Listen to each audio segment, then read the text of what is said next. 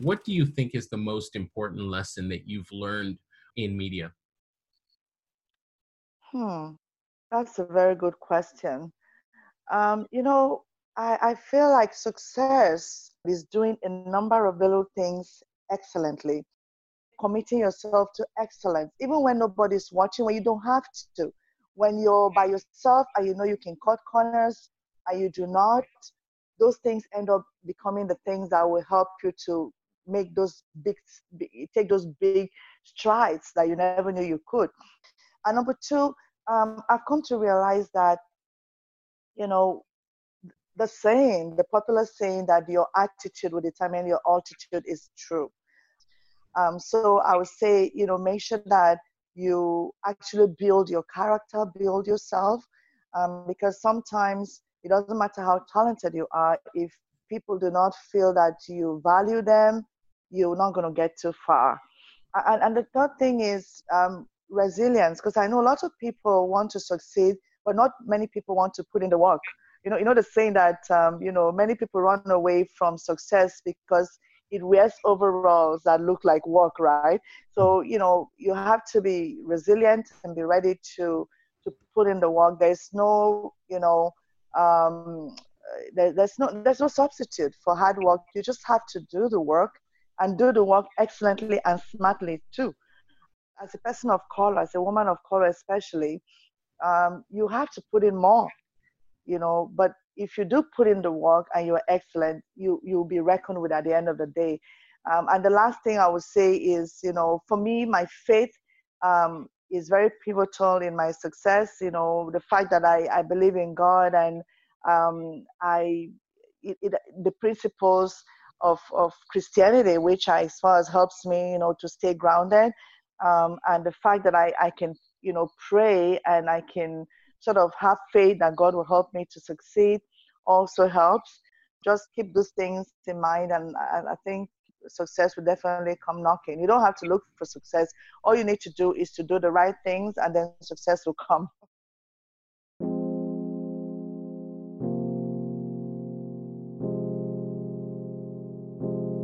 Good morning, good day, or good evening, and welcome to 54 lights.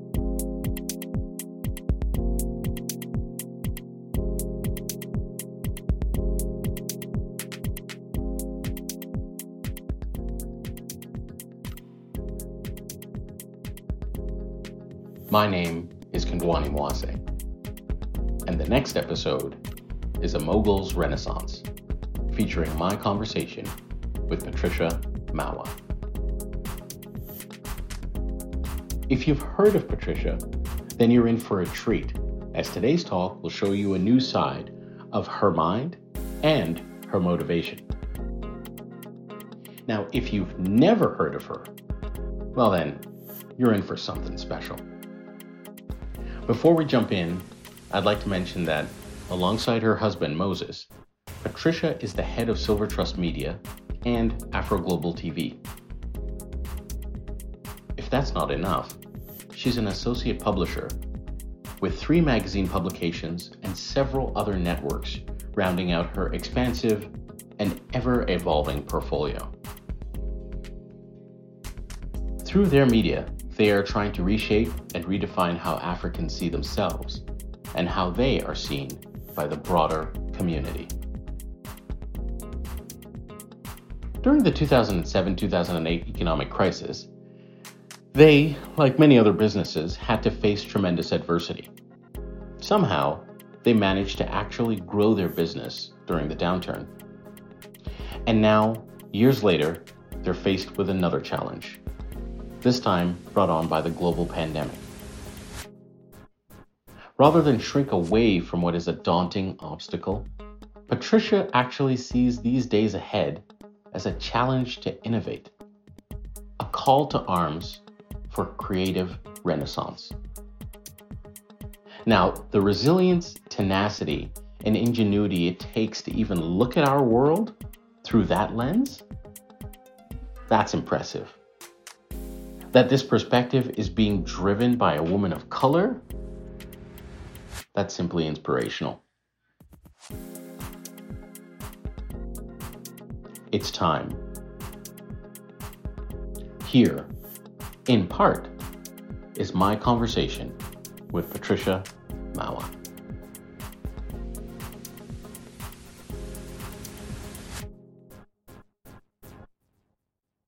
One of the things at 54 Lights is I have a very uh, a strong obsession with names. So um, I have seen your name online under uh, Patricia Bebia Mawa or Patricia yes. Mawa. So I don't know if that is your complete name, but maybe for me and for the audience, if you could give me your your full name, and I'm interested to know if it means anything.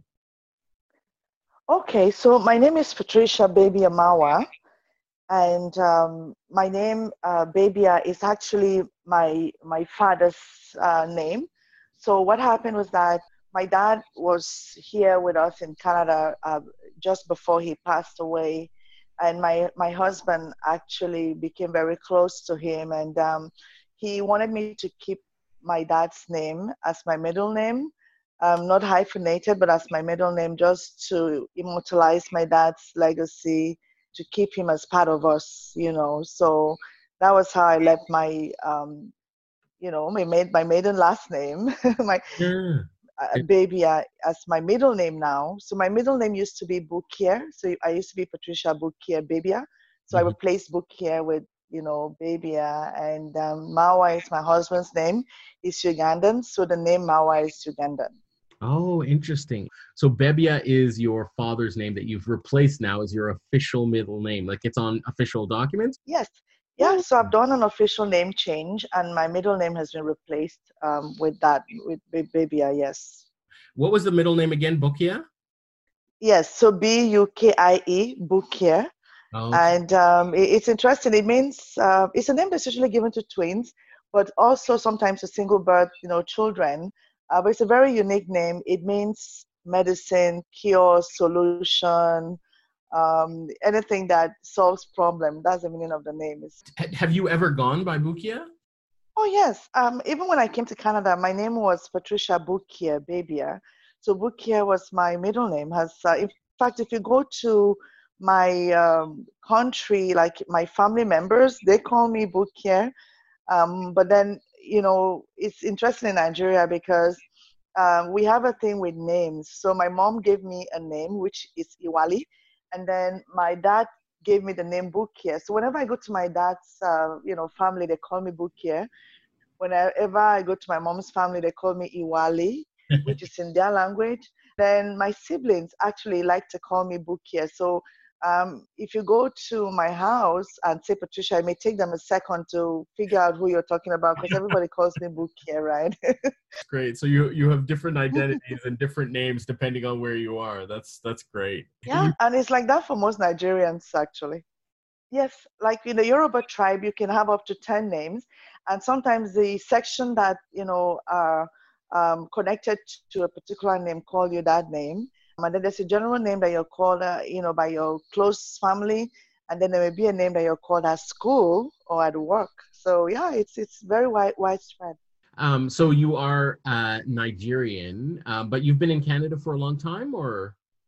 Yes, I actually moved to Canada in in 2000. So I've been here now. Um, this is 2020, so 20 years. what do you identify as? Do you say you are a Nigerian Canadian, or do you say you are a Canadian Nigerian, or do you say you're Canadian? I mean, you've been here 20 years, and it's a it's a question I ask because it's something that I struggle with because I've been here for you know over 30 years actually.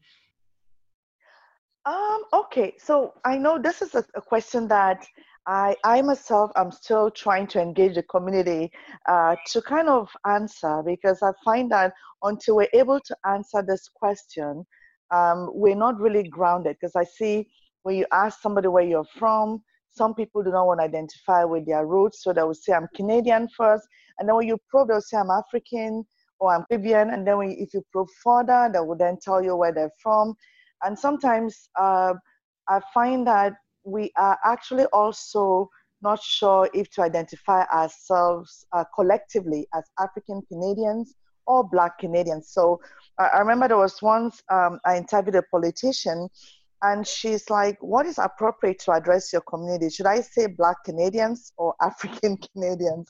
so I think there's a little bit of that, um, you know, issue going on, identity sort of, um, uh, you know, lack of clarity, if if you may. But for me personally, if somebody should just walk up to me and ask me, "Where are you from?" I don't know, but the first thing I say is, "I'm Nigerian." Nigeria is my roots. I'm Canadian now, which is awesome. I really love Canada and I appreciate Canada for embracing me. But maybe because I lived most of my uh, youthful life in Nigeria, I just it's just in my head that I'm Nigerian. If you want me to to kind of uh, describe myself in a more um, sort of uh, broad way, I would say I'm African Canadian. And you're right it is something that the community has to grapple with right? And that's why i asked the question because a lot of uh, africans have to think about that. And you know it's not just for africans you know i think people from european um, heritage and background people from the caribbean also have to think about how they want to answer that question nowadays. I know some people get offended but when somebody sees you as a black person uh, i know that sometimes people feel that that question is alienating uh, meaning that whoever asks the question is trying to not make you feel like you're part of Canada. Um, but you know, I think uh, they're just sort of trying to um, investigate the obvious, and they want to know your actual roots. That's what I understand by that question, because you, you know, you know, probably know I'm Canadian, but you just want to know what my roots are. Do you think your husband would answer the same thing? Uh, most times when people ask him where he's from, he will say Ugandan. But I, if he's describing himself um, in a collective manner, he will say African Canadian as opposed to Black Canadian. What do you do professionally?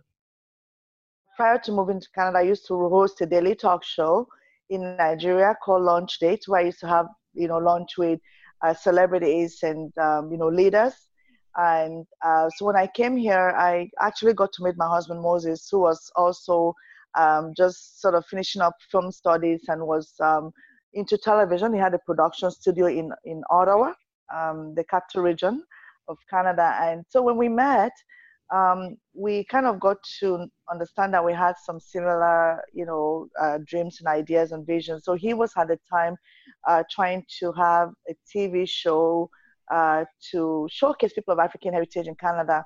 And I was trying to get back into my career in the media. So we came together and we kind of um, sent some pilots out. Um, and then we had this TV show, which we've had since 2002 um, on Omni Television called Planet Africa.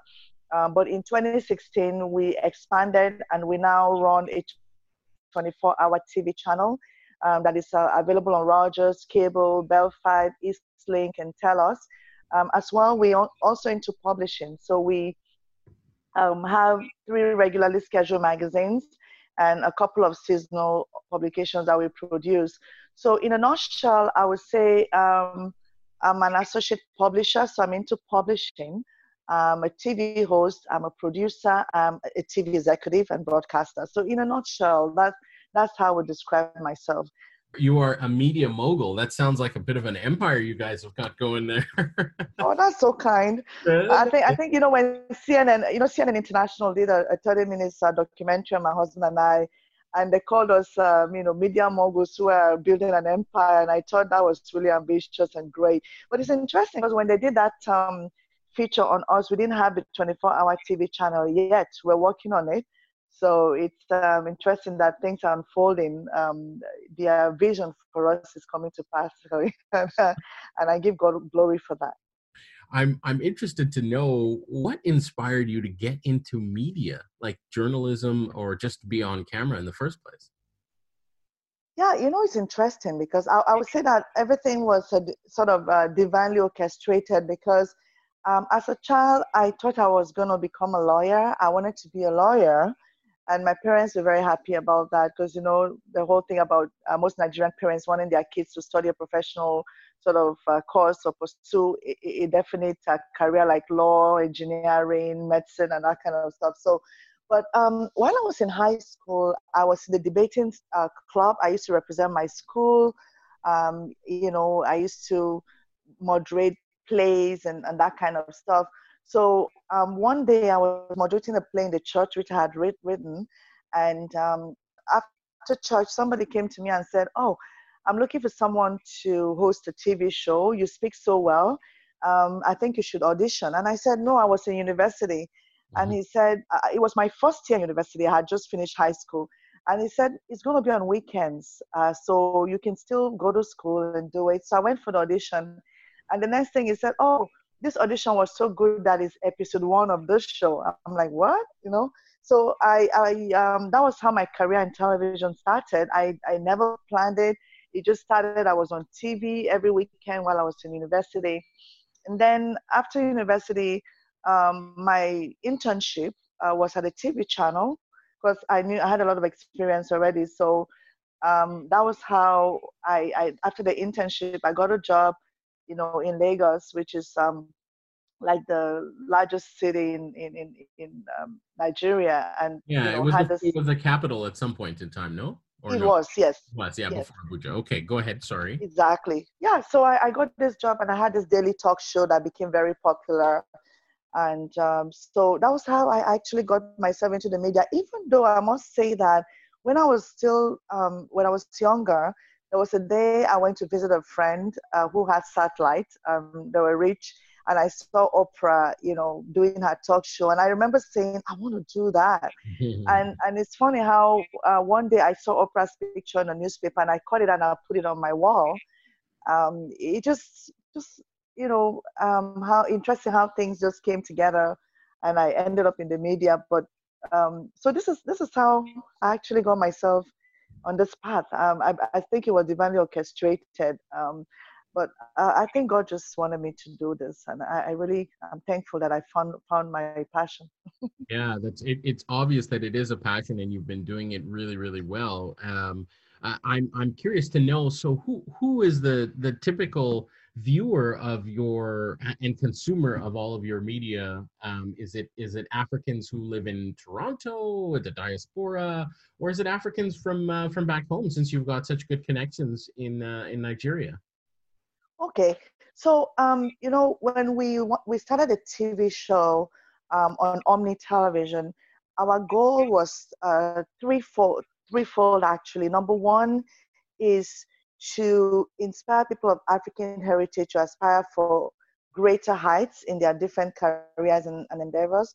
Number two was to unite us as a people. So, uh, whether you're from the Caribbean, from the continent, born here, or wherever. So, and that's why the name Planet Africa. So, wherever you are, you are, are from on the planet, as long as you have a connection to Africa, either by birth, friendship, marriage, uh, heritage, or any other means, if you're connected to Africa in some way, you're part of the planet Africa sort of family. And that's where the name Planet Africa, wherever you are, you're from.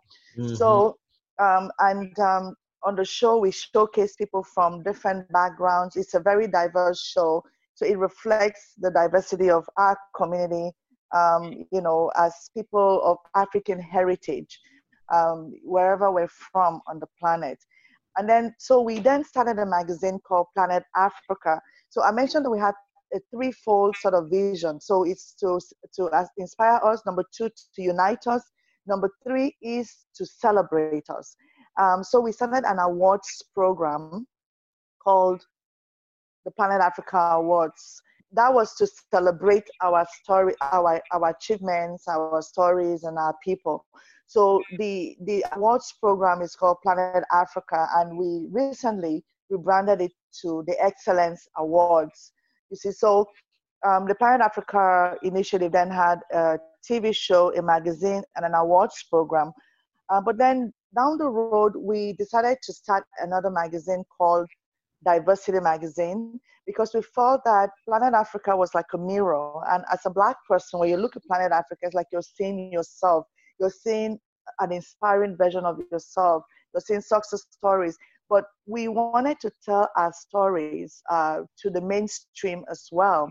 I wanted other communities to see us. So we started Diversity Magazine. Um, that was a mainstream publication. We had it in the blue boxes across the GTA. You know the blue boxes that have um, some of the Toronto Star publications. Yes, of course. Yes, so we had that magazine widely distributed in the blue boxes. It was the, biggest publication we've ever done in the history of organization. So, um, and Diversity Magazine was going on for a few years. So we rebranded it to Envision Magazine because our definition and um, concept of diversity includes everyone. Um, but some times when we try to feature certain people, they'll say, "Oh, I'm not an immigrant. I'm not a person of color, so um, I don't really fit the definition of diversity." So we changed the name to Envision, um, and that magazine is still being published uh, till today. And then we have a third publication called Destiny Magazine, and that's because we're Christians and wanted an opportunity to be able to express ourselves, you know, um, and share our views in terms of our beliefs and all that. So we have that magazine called Destiny. So you see, each of these things that we do has uh, different audiences. So the Excellence magazine is for our community. Um, the uh, Envision magazine is Canadian, is mainstream, and Destiny is Christian. And of course, Planet Africa is focused on the entire African uh, Canadian community. And then, of course, our 24 hour TV channel, the name is Afro Global. So if you mm-hmm. see the name, is just like Planet Africa. So Afro Global, if you're Afro American, Afro Caribbean, Afro Brazilian, Afro whatever, you're part of that vision. So our vision is always consistently to unite us as a community.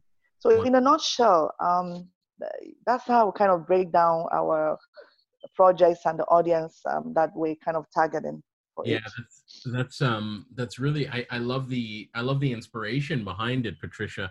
Uh, I'm I'm I'm interested as well. Is is um that is definitely an ambitious project that you're or projects rather that you're you're doing how's it how's it been going over the years i know you've you've evolved your brand but you um you know you've had um awards uh, award ceremonies for, or at least for Planet Africa and, and, and those things. How has that been going and growing over the years? Yeah, um, you know, there's some uh, something that I developed recently, which is a press formula. I would say that um, so the press formula is an acronym. So P is for process, R is for resolve, E is for execute, S is for survive, and S is for sale. I would say that you know, the, the most important thing is when you're doing anything is to process it, uh, and that's the P, and to find out what is the purpose. Why am I doing it? Why is it important? And when we got started, we saw that there was a vacuum, there was a need. Um, most of the images that you saw on television or in the media about people of African heritage in Canada was negative. You see that they've committed a crime or they're showing poverty in Africa. Mm-hmm. Um, so we wanted to correct that image, and that's why whatever we do is excellent. We excellence is like our middle name. If you look at our magazines, um, the quality is top notch. You can, in fact, uh, if you go to the newsstands, like to Chapters and Indigo stores, and see our magazines, and see the Oprah magazine or Ebony magazine, um, I mean, the quality is is is the same. So mm-hmm. we, we stretch ourselves to make sure that we put up uh, put out you know um, excellent work, um, and um, so and then we, we, we made sure that we, we you see that the R in the press formula is resolved. So we made up our minds that giving up is not an option and that we, we, we're in this for the long run. So when things were tough, we did not uh, give up. And of course, we made sure that we executed um, our plan, you know, that we had.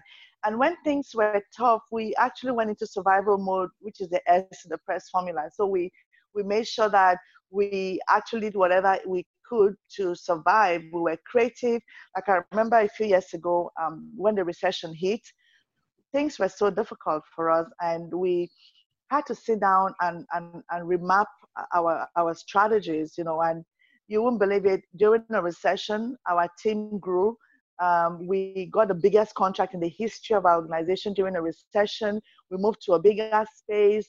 Um, we added new products, and that's because we actually decided that we're going to survive the recession and we came up with a plan. And then now I would say that we are kind of sailing. But you know, when you're sailing, um, you know, on, on, on the sea, sometimes you come across storms. So when you're sailing, you have to know that there may still be storms along the way. But because you've gone through the process, you've made a resolve that you're going to not quit and you're executing a, a plan that you've carefully thought out and you're ready to survive, you will continue to sail. So I would say that we kind of, you know, have been able to continue to sail. There have been a lot of challenges, I must say, because, you know, um, our our work survives on uh, and thrives on advertising. So you have to sell something. You have to sell an advertising. You have to sell a concept to to someone or to an organization to be able to earn money. And as you know, um, our community community does not really have the economic clout like some of the other communities to sustain um, the kind of um, ambitious work that we're kind of doing. So we've had to be very creative. Um, we've had to come up with unique ideas. Like there was a time we came up with um, this idea to produce uh, promotional materials for countries. Uh, we started what, what you call the Discover magazine series. So we were, and, and you know, we just went to Ottawa and met with the ambassadors mm-hmm. from one embassy to the next. And before we finished, we actually ended, ended up doing Discover um, Kenya, Discover Zimbabwe, uh, Discover Zambia. And then for the Discover Nigeria, it was so big that we actually flew down to meet with the president. And we got to do some other materials, even um, that the, the, the presidency took to the United Nations when Nigeria was uh, in charge of the, the, UN Security Council. So um, I, I, say that there have been a lot of challenges along the way. And also the other challenge was trying to bring us together as a community because I think there were things were not, the, when we came to Toronto, for instance, um, you will see that the Jamaicans were doing their own thing, the Nigerians were doing their own thing, the Ghanaians were doing their own thing. And if somebody is doing an event, let's say if somebody's doing an event and they're from Trinidad, most of the people that reckon with them will be Trinidadian and, and, and that kind of stuff. But when we came into came to Toronto, we made sure that the awards program that we had was reflective of everyone, the TV show, the magazine, and you kind of see that people began to think differently. There was a particular award show that had gone on for almost 20 something years, for the black community and they had just i think a couple of people from the continent um, the, the most of the people receiving the awards were not representative of um, were not representative of the community that we, we are. So all that has changed now. People are, are now doing things together. So um, i would say that you know the most important thing for us has been going back to the purpose for which we started this. Those three things i told you at the beginning to inspire our people, to unite them, and to celebrate their achievements. My interest was particularly piqued when you said that you understand and appreciate that there are storms that you have to continue to sail through. So, you know, you went you went through one recession and it looks like there's another recession uh, just looming. There is another storm coming up, or we're we're in it now, I guess uh, and that is the coronavirus and, and on all the pandemic of COVID 19. So, my question simply is how how have you been during this the I don't know if this is the early days of the storm, but during this storm so far, how how have you been and how have you been surviving? Yes, you know, um, uh, right now we decided to make our channel free over the air so that um, everyone that has cable um, you know, with Rogers, Bell, Eastlink, and Telus can view us, even though we know that, you know, this is a time when we could get more subscriptions because people who have been so busy now finally have the time to kind of see what we're doing. Uh, but we just wanted to make sure that people had access um, at this time to kind of, you know, um, consume, you know, whatever content that they want without being inhibited. Um, but I must say that you know, um, we have lost a lot of revenue because um, this is usually our busiest season of the year. We get our most revenue because, you know, there are a lot of um, events, there are a lot of product launches. So companies are coming up with new things and they need promotion. And we're at all kinds of events promoting the channel and uh, products and advertising, you know, things that are happening and all that kind of stuff. Um, and also on the production side, we had some sponsored programs that are currently uh, on hold. Um, as well, you know, we just started to produce a drama series, which we had to put on hold as well. So um, we, we, there's been lots of revenue, I must confess. That's a reality. Yes. Yeah, we've had to postpone uh, one of our most lucrative events, the Transformation Awards that we do in June. And that's one of the most lucrative events that we have.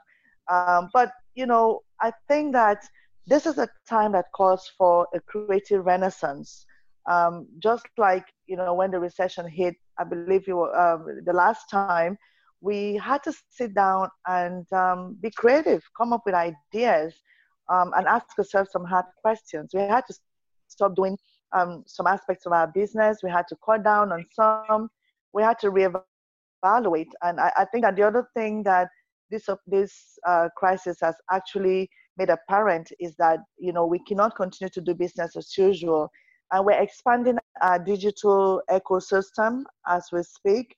So we're trying to um, we already have an online platform, but we're trying to create more um, of, of that, that online platform so that you know we can take advantage of um, the new way that you know people are doing things now.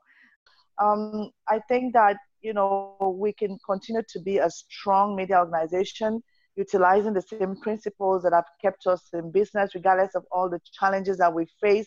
You know we have you know thought outside the box push the envelopes um, it's been very difficult, but we have been able to get, you know, major corporations like, you know, um, RBC, um, TD Bank, uh, Ryerson University, the, the police services, even the army, and even the, um, the Canadian Secret, Secret Service Organization, uh, uh, actually advertises with us. So um, I, I, think we, with the things that we've um, set up and been doing over the years, um, we just need to go back to the drawing table. And as I said before, this is an opportunity for a creative renaissance. And, and once we do the work that we, we're supposed to do in terms of uh, remapping our strategies, I think we're going to come out of this stronger than before. So there you have it. The conversation continues.